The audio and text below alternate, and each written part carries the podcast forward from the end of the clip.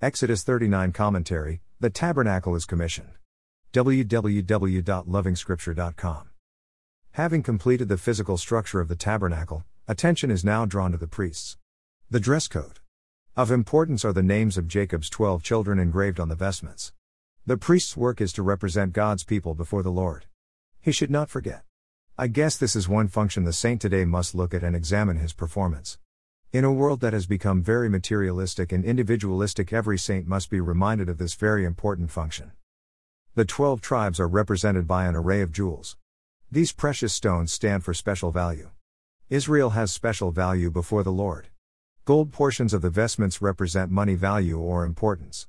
Man's desire for the presence of the Lord should outrival his desire for gold. We would say the same about the gold used in the holy and most holy places of the tabernacle. But the jewel speaks of special value and expected attachment is heightened by the rarity of special stones. When you find God, you have found a special stone of infinitely incredible value. The vestments of the priests are representing all of this. The attire itself speaks volumes, but it's not enough. The Lord demanded that the words, dedicated to the Lord, be written on the vestments. This may remind the saint of whether what they are communicates the message that they are dedicated to the Lord. Is my behavior communicating the message that I'm dedicated to the Lord? Verse 32 commissions the works.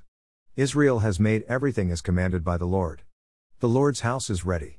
The owner should come and dwell in this house, but that is for the next chapter.